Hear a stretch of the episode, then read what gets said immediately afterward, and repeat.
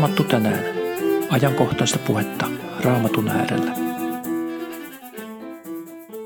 Meille kristityille rukoileminen on tapa pitää yhteyttä taivaalliseen Isäämme ja Jeesukseen Kristukseen. Kristitylle rukous on elinehto. Ilman rukousta kristitty ei voi elää kristittynä. Se on hengellisessä mielessä välttämätöntä, niin kuin hengittäminen on välttämätöntä ihmisen fyysiselle olemukselle. Niin on tärkeää myöskin rukoileminen kristityn hengelliselle elämälle. Rukous parantaa meitä hengellisesti – se ylläpitää meidän hengellistä elinvoimaamme, se pitää yhteyttä Jumalaan. Se kannattaa kristityn koko elämää. Raamatusta löydämme lukuisan joukon persoonia, henkilöitä, jotka ovat rukoilleet ja jotka toimivat meille rukoilemisen esikuvina. Seuraavaksi haluaisin esitellä raamatun kymmenen rukoilijaa kymmenen henkilöä, kymmenen persoonaa, jotka toimivat hyvänä esimerkkinä meillekin näistä raamatun kuvaamista rukoilijoista ja siitä, mitä me voimme oppia heidän rukouselämästään. Ensimmäinen raamatun rukoilija ja samalla kaikkein tärkein on Jeesus. Jeesus, Herramme ja Mestarimme – antoi meille rukoilemisen malli esimerkin. Hän opetti meille Isä meidän rukouksen. Tämä Isä meidän rukoushan löytyy vaikkapa Matteuksen evankeliumista luvusta 6, jakeesta 9 eteenpäin. Tämä kaikkien tuntema ja toivottavasti myöskin ulkoa oppima Isä meidän rukous toimii malliesimerkkinä siitä, miten Jumalaa tulee rukoilla. Siis sehän on rukous, jonka Jumala itse on opettanut meille siitä, miten Jumalaa tulee rukoilla ja Jumalaa tulee lähestyä. Isä meidän rukous on paljon käytetty ja paljon tutkittu ja se toki ei toimi ikään kuin sellaisena – mantrana, jota, jota vaan pelkästään ulkoa hokemalla saadaan jotakin hyvää aikaiseksi. Mutta se on sellainen mallirukous, jos emme mitään muuta rukousta keksi tai, tai osaa jossakin tilanteessa asioitamme pukea jotenkin omiksi rukouksen sanoiksi, niin Isä meidän rukous – toimii erinomaisena mallina. Siinähän ensin ylistetään Jumalaa ja lähestytään Jumalaa ja kiitetään ja korotetaan hänen nimeänsä ja sitten, sitten tullaan myöskin konkreettisiin henkilökohtaisiin asioihin. Ja tässä Isä meidän rukouksessa jo heti se aloitus on merkittävä opetus meille. Isä, meidän taivaallinen isämme on meidän todellakin isämme, jota voimme lähestyä kaikissa elämäntilanteissa. Hän ei ole vain maailmankaikkeuden kuningas, valtias, itsevaltias, vaan myöskin isä. Ja tämähän jo heti kertoo siitä, että meillä voi olla henkilökohtainen suhde taivaalliseen isämme. Ja ihan niin kuin luottavaisesti voimme omaa isäämme lähestyä, niin voimme lähestyä. Ja vieläkin enemmän voimme lähestyä taivaallista isäämme. Hän on todellakin meidän isämme. Meidän, hän pitää luomakunnastaan huolta. Joten isä meidän rukous. Sitä kun me päivittäin harjoitamme ja myöskin voimme sitä tutkia mitä kaikkia näkökulmia siitä avautuu, niin Isä meidän rukous, jonka Jeesus itse meille opetti, toimii kaikkein tärkeimpänä esikuvana rukouksen oppimiseen. Toinen raamatun tärkeä rukoilija on David. Davidhan kirjoitti valtaosan vaikkapa psalmien kirjasta, ja nämä psalmithan ovat rukouksia. Ja näissä psalmeissa koko inhimillisen elämän kirjo tulee näkyviin. Psalmit ovat jotkut iloisia, pursuavat kiitollisuutta ja Jumalan ylistystä.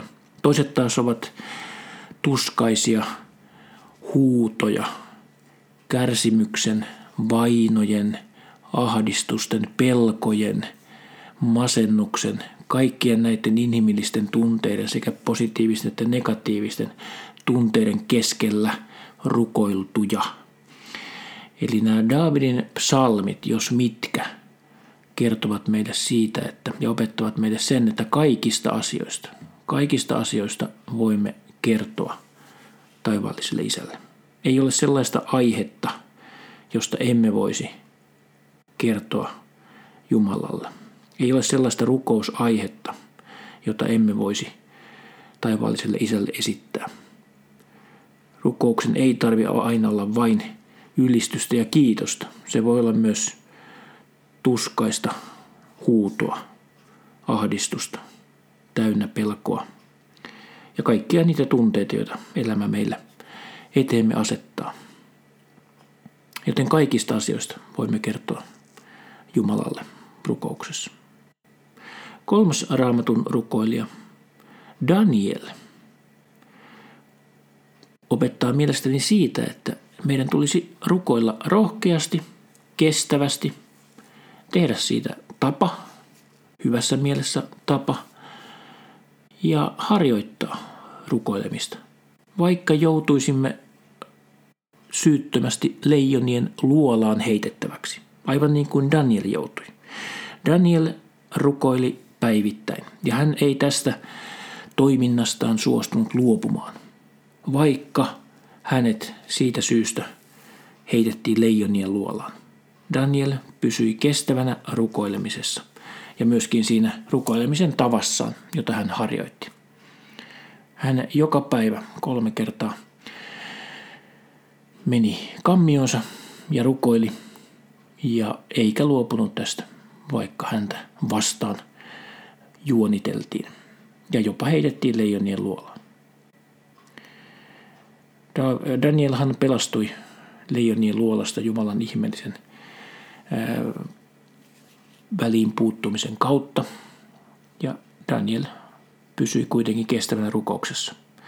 Niin meidänkin olisi syytä toimia. Ja vaikka meitä ei sieltä Jumalan leijonien luolasta pelastaisikaan, niin silti mielestäni Daniel opettaa meille kestävyyttä, rohkeutta rukoilemiseen.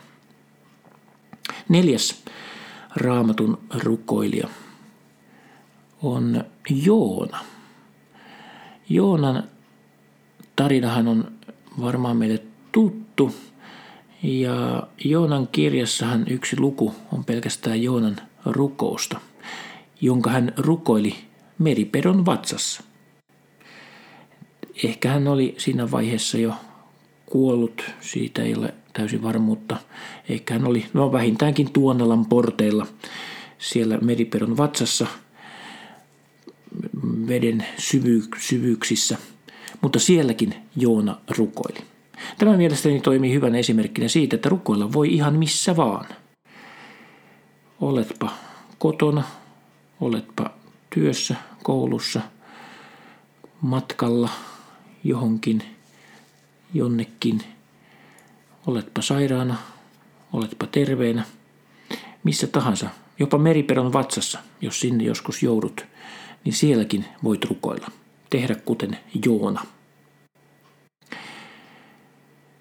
Viides raamatun rukoilija, joka muuten monellakin tavalla usein nostetaan hyvän rukouselämän esimerkiksi on Nehemia. Nehemian kirjahan löytyy raamatusta vanhassa testamentista ja siellä on paljon esimerkkejä siitä, miten Nehemia hankalissa elämänsä vaiheissa ja vastuullisissa tehtävissään rukoili. Haluaisin kuitenkin kiinnittää huomion yhteen ihan pieneen Nehemian kirjan detaljiin, joka löytyy Nehemian toisesta luvusta jakeesta neljä. Siinähän on tilanne se, että Nehemia on kuningas Artassastanin edessä, joka oli pelottava itsevaltiainen kuningas. Ja Nehemiahan toimi, toimi tämän kuninkaan juoman laskijana hovin tärkeässä asemassa. Ja tässä luku kaksi jakeessa neljä kuvataan tilannetta, että kuningas sanoi minulle, eli siis Nehemialle, mitä sinä siis pyydät?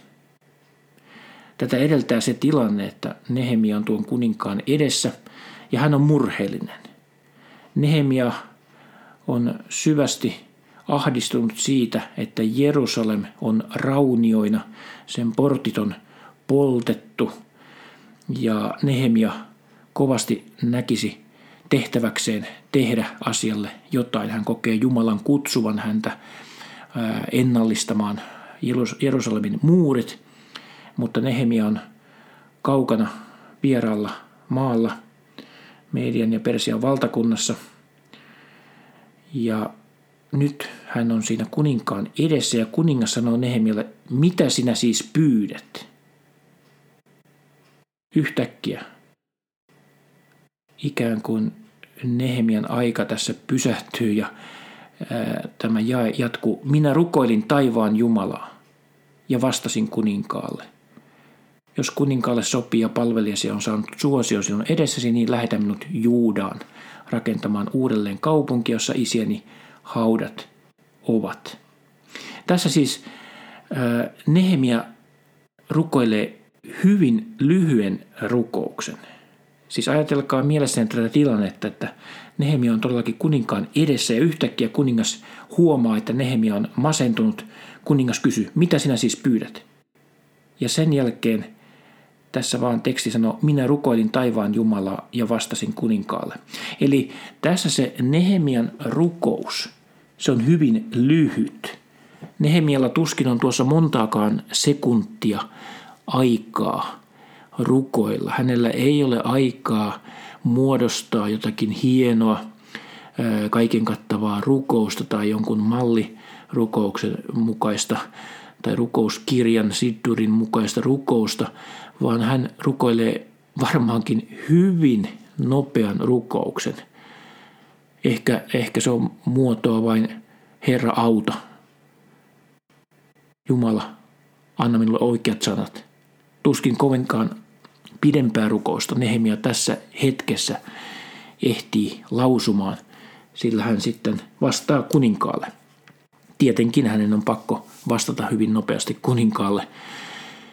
Eli tässä mielestäni Nehemia opettaa meille sen rukouselämästä, että tämmöinen hätäinenkin rukous, hyvinkin nopeasti lausuttu, jossakin hyvin äkkinäisessä tilanteessa, ehkä jossakin onnettomuustilanteessa tai jossakin tällaisessa pelottavassa kuninkaan edessä tapahtuvassa tilanteessa, siinäkin voi rukoilla. Ja hyvinkin tällainen hätäinenkin rukous kuullaan. Jumala kuulee kaikki rukouksemme, jopa tällaiset hätäiset pikarukoukset. Uudessa testamentissahan kerrotaan siitä Jeesuksen vertauksesta tai esimerkissä, jossa, jossa publikaani rukoili hyvin ru, lyhyen rukouksen. Jumala ole minulle syntiselle armollinen. Hyvin lyhyt publikaanin rukous. Kuitenkin Jeesus opetti tästä, että tämä tuli paremmin kuultua kuin se fariseuksen pitkä monipolvinen litania, joka rukoiltiin vain, ei, ei niinkään sydämestä, vaan pelkästään totutusta tavasta. Tässä kuitenkin publikaanin hätäinen rukous kuultiin aivan samoin kuin Nehemian hätäinen rukous. Eli jos et ehdi rukoilemaan pitkää rukousta, niin hyvinkin lyhyt huokaus taivallisen isän puoleen tulee kuultua. Kuudes raamatun rukkoilija oli Joosua. Joosua, sotapäällikkö, Mooseksen seuraaja. Rukoili myöskin, hän oli sotapäällikkö, joka sitten tuolta Egyptistä paon jälkeen johti luvatun maan valloitusta. Ja siellähän on esimerkiksi mielenkiintoinen kuvaus Joosuan kirjassa luvussa 10 jakeesta 11 alkaen. Siellä on kuvaus siitä, mitenkä Joosua rukoilee ja ihmeellisiä asioita tapahtuu. Jakeessa 12. Sinä päivänä, jona Herra antoi amorilaiset israelaisten valtaan, Joosua puhui Herralle ja sanoi Israelin kansan edessä, aurinko pysy aloillasi Kibeonissa ja kuu Aijalonin laaksossa. Niin aurinko pysyi aloillaan ja kuu oli liikkumatta, kunnes kansa oli kostanut vihollisilleen. Tässä Joosuan tapaus opettaa meille, että rukouksella on todellakin ihmeellinen voima. Jumala kuulee meidän rukouksemme ja joskus tapahtuu aivan uskomattomia ihmeitä. Pääsääntöisesti hän Jumala on rakentanut maailman niin, että se toimii luonnonlakien mukaisesti. Aurinko nousee aamulla ja laskee illalla ja maapallo pyörii ja, ja kuu kiertää maapalloa ja näin poispäin aivan Jumalan säätämien luonnonlakien mukaisesti, mutta Jumala, joka on maailmankaikkeuden hallitsija, hän voi joskus tehdä ihmeitä, puuttua luonno, jopa luonnonlakien kulkuun. Ja tässä mitä ilmeisemminkin juuri tällainen ihme tapahtuu. Ja meillä on lupa rukoilla ja pyytää ihmeitä. Jumala vastaa rukouksiin niin kuin hän haluaa. Joskus Jumala voi tehdä ihmeitä, hän voi parantaa sairaita. Ei kuitenkaan Jumalan kaikki valtius tai sallimus välttämättä sitten vastaa aina niin kuin me toivoisimme. Jumala vastaa rukouksiimme niin kuin hän haluaa. Ja siihen meidän on hyvä myöskin tyytyä. Mutta ihmeitä voi tapahtua. Toinen tällainen ihmeellinen tapaus tapahtui profeetta Elialle, joka on nyt sitten jo seitsemäs raamatun esimerkki rukoilijalle, rukoilijamme. Elian tapaus osoittaa sitä, että Jumala on luonnonvoimien Herra. Ensimmäinen kuningasten kirja luku 17 kertoo siitä. Myöskin tähän viitataan Uudessa testamentissa. Jakobin kirja luku 5, jakeessa 13. Ne kertovat siitä, mitenkä Elia rukoili eikä tullut sadetta Israeliin pitkään aikaan. Tässäkin Jumala osoitti olevansa luonnon voimien Herra. Ja Elian rukouksesta ei tullut sadetta. Ja sitten kun Jumalan käskystä Elia jälleen rukoili, niin sitten sade jälleen alkoi. Eli Jumala on luonnonvoimienkin, sateenkin, auringonpaisteenkin Herra. Ja tässä Elian rukouksella oli mahtava voima. Abraham oli myöskin suuri rukoilija. Hän on numero kahdeksan tässä listallani. Ensimmäinen Mooseksen kirja, luku 18, kertoo siitä, miten Abraham rukoilee Sodoman ja Komoran jumalattomien kaupunkien puolesta. Ja tämä on sellainen kohta raamatussa, joka itseäni on aina vähän jotenkin askarruttanut ja itse asiassa en ole oikein ikinä pitänyt tästä Abrahamin tavasta toimia. Siis ensimmäinen Mooseksen kirja luku 18 ja vaikkapa jakeesta 16 eteenpäin tuonne, tuonne luvun loppuun kuvaa siitä, miten Abraham anoo armoa Sodomalle. Abraham rukoilee ja hän alkaa ikään kuin käydä kaupan käyntiä, vähän niin kuin tinkimään Jumalan edessä. Abraham pyytää, että, että Abraham lähestyi häntä ja sanoi, siis Jumala, aiotko siis tuhota vanhurskaan yhdessä jumalattoman kanssa? Ehkä kaupungissa on 50 vanhurskasta. Aiotko todella tuhota paikat? Etkö säästä sitä siellä asuvien 50 vanhurskaan tähden? Jumala suostuu tähän Abrahamin rukoukseen. Mutta Abraham jatkaa. Hän jatkaa tätä kaupankäyntiä, tinkimistään lainausmerkeissä. Ehkä 50 vanhuskasta puuttuu viisi. Hävitätkö niiden viiden tähden koko kaupungin? Herra suostuu tähänkin. Ja Abraham vaan jatkaa. Ehkä sieltä löytyy 40. Eikä Abraham lopeta tähänkään. Älkö herrani vihastuko, jos vielä puhun. Ehkä sieltä löytyy 30. Herra vastasi, en tee sitä, jos löydän sieltä 30. Abraham sanoi, ehkä sieltä löytyy 20. Ja vielä jatkuu tämä kaupankäynti. Abraham sanoi, kumpa herrani ei vihastusi, puhun enää vain tämän kerran, ehkä sieltä löytyy kymmenen. Herra vastasi, niiden kymmenen tähden jätän sen hävittämättä. Kun Herra oli lakannut puhumasta Abrahamin kanssa, hän lähti pois ja Abraham palasi kotiinsa. Eli tässä Abraham rukoilee ja aloittaa rukouksensa pyytää, että Sodoma säästyisi, mikäli sieltä löytyy 50 vanhurskasta. Ja tinkii, tinkii, Jumala suostuu Abrahamin pyyntöön aina, aina sitten siihen asti, kun tämä tinkiminen päättyy ja Jumala suostuu, että jos kymmenen vanhuskasta löytyy täältä Sodomasta, niin sitten kaupunki säästyy.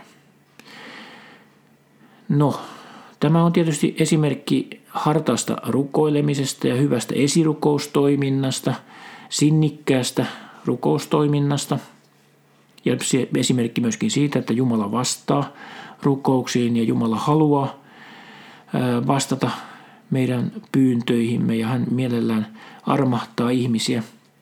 Mutta itselleni tämä on aina toiminut jotenkin esimerkkinä siitä, että tässä jotenkin Abraham, no tietysti tämä, tämä nyt on esimerkki myöskin tuollaista Lähi-idän tinkimiskulttuurista, mutta itse olen aina pitänyt tätä Abrahamin toimintaa pikkasen äh, kyseenalaisena tai ehkä jotenkin vääränä, että mitenkä Abraham nyt näin uskaltaa Jumalalle tällaista, tällaista kaupankäyntiä esittää, että kun jo Herra suostuu tähän ensimmäiseen rukoukseen, niin Abraham vaan jatkaa ja jatkaa rukoilemista. Itselleni tämä toimii esimerkkinä siitä, että Jumala ei suutu, vaikka me rukoilemme häntä vähän väärin, lainausmerkeissä väärin. En tiedä, toimiko Abraham tässä nyt oikeasti jotenkin väärin, mutta omasta mielestäni hiukan kyseenalaisesti. Mutta tärkeä pointti on kuitenkin se, että Jumala ei tässä suutu. Vaikka Abraham sinnikkäästi, mielestäni vähän liiankin sinnikkäästi, esiintyy Jumalan edessä rukouksessa, niin Jumala ei kuitenkaan suutu, vaan hän kuulee Abrahamin rukouksen ja itse asiassa myöntyy tähän Abrahamin viimeiseenkin pyyntöön. Eli tämä toimii mielestäni lohdullisena esimerkkinä siitä, että vaikka meistä tuntuisi siltä, että me emme osaa rukoilla tai käytämme jotenkin vääriä sanoja, tai ehkä jopa niin, että, että rukoilemme vääristä lähtökohdista tai vääristä vaikuttimista, ehkä itsekkäistäkin vaikuttimista, niin Jumala ei kuitenkaan suutu, vaan hän pitää siitä, että hänen omansa rukoilevat ja kääntyvät hänen puoleensa. Jumala odottaa, että me rukoilemme häntä. Jumala on mielissään rukouksistamme, vaikka ne kaikki eivät olisi mitenkään taidokkaita tai edes oikeista vaikuttimista syntyneitä. Mielestäni tämä Abrahamin esimerkki toimii tässä mielessä, tai tässäkin mielessä erittäin hyvänä esimerkkinä. Vähän samaa linjaa mielestäni on tämä yhdeksäs raamatun rukoilija, nimittäin kuningas Hiskia. Toinen kuningasten kirja luku 20 ja kesto 5 alkaen. Kertoo siitä, miten kuningas Hiskia on sairastunut. Ja hän on kuolin vuoteellaan sairauden runtelevana. Ja tässä hetkessä Hiskia rukoilee. Hän rukoilee, että hän saisi vielä lisää elinvuosia, että Jumala parantaisi hänet. Ja Hiskian rukous kuullaan. Jumala antaa Hiskian parantua, lisää hänelle elinvuosia. Mutta jos me luemme tätä Hiskian elämää ja tuota, ö, historiallisia tapahtumia sen jälkeen, niin me huomaamme, että tämä alkuperäinen Jumalan suunnitelma, siis se, että Hiskia olisi tähän sairauteen kuollut, niin hiukan inhorealistisesti, sanottuna se olisi ollut itse asiassa koko kansan kannalta parempi. Eli kun Hiskia tässä parantuu, saa lisää elinvuosia, niin tapahtuu huonoja asioita. Hiskia tekee pahoja virheitä Babylonian valtakunnan suhteen muun muassa, jotenka olisi kyllä ollut koko kansan parhaaksi, kuningaskunnan parhaaksi, mikäli Hiskia olisi jo siirtynyt ajasta iankaikkisuuteen tuon sairauden johdosta. Mutta kuitenkin Jumala myöntyy tähän Hiskian pyyntöön, parantaa hänet, rukoukset kuullaan. Tämä toimii mielestäni esimerkkinä siitäkin, että Jumala voi myöntyä huonoihinkin ratkaisuihin, siis sellaisiinkin meidän pyyntöihimme, joita me pyydämme ja jotka itse asiassa eivät olisi sen Jumalan alkuperäisen suunnitelman mukaisia, jotka eivät olisi parhaita kokonaisuuden kannalta, iankaikkisuuden kannalta, parhaita ratkaisuja. Eli Jumala välillä sallii meidän kulkea niin sanotusti omaa tietämme, poiketa Jumalan parhaasta suunnitelmasta. Ja Jumala kuulee rukouksemme ja voi myöntyä tällaisiin ei niin parhaisiin, ei niin optimaalisiin ratkaisuihinkin, kuten tässä Hiskian kohdalla tapahtui. Kymmenes raamatun rukoilija, jonka vielä haluaisin tässä nostaa – Ensimmäinenhän oli Jeesus. Ja viimeisenä nostaisin vielä ö, esimerkiksi pyhän hengen. Nimittäin Uudessa testamentissahan kerrotaan siitä, että pyhä henki rukoilee meidän puolestamme. Otetaan vaikka roomalaiskirje esiin. Roomalaiskirjeen luku kahdeksan ja jakeesta 26 voimme lukea näin. Myös henki auttaa meitä heikkoudessamme. Emmehän tiedä, mitä meidän tulisi rukoilla ja miten, mutta henki itse rukoilee meidän puolestamme sanattomin huokauksin. Hän, jotka tutki, hän, joka tutkii sydämet, tietää, mikä hengen mieli on, sillä henki rukoilee Jumalan tahdon mukaan pyhien puolesta. Me tiedämme, että kaikki yhdessä vaikuttaa niiden parhaaksi, jotka rakastavat Jumalaa, niiden, jotka hän on suunnitelmansa mukaan kutsunut. Hebrealaiskirjeessä kerrotaan myöskin toisesta esirukoilijastamme. Eli jos katsotaan hebrealaiskirjeen lukua 7, niin sieltä löydämme pyhän hengen ohella toisenkin esirukoilijan ja 25. Tässä kerrotaan Jeesuksesta. Siksi hän myös voi täydellisesti pelastaa ne, jotka hänen kauttaan tulevat Jumalan luo, sillä hän elää aina rukoillakseen heidän puolestaan. Eli tässä kymmenen listalla huipentumana mielestäni on se, että itse Jumala – Jeesus Kristus ja Pyhä Henki rukoilevat meidän puolestamme ja auttavat meitä.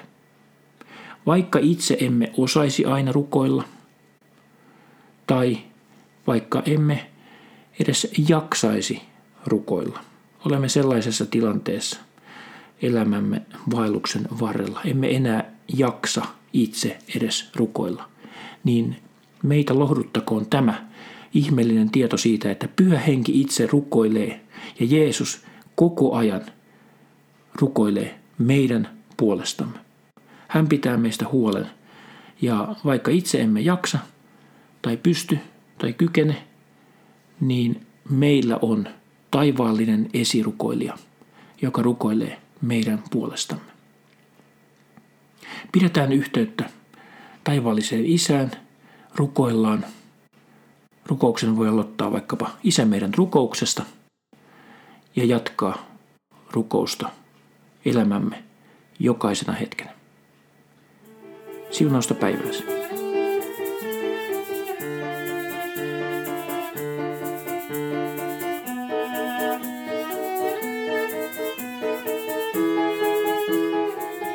Maranata, Herramme tulee. Herran Jeesuksen Kristuksen armo olkoon teidän kaikkien kanssa.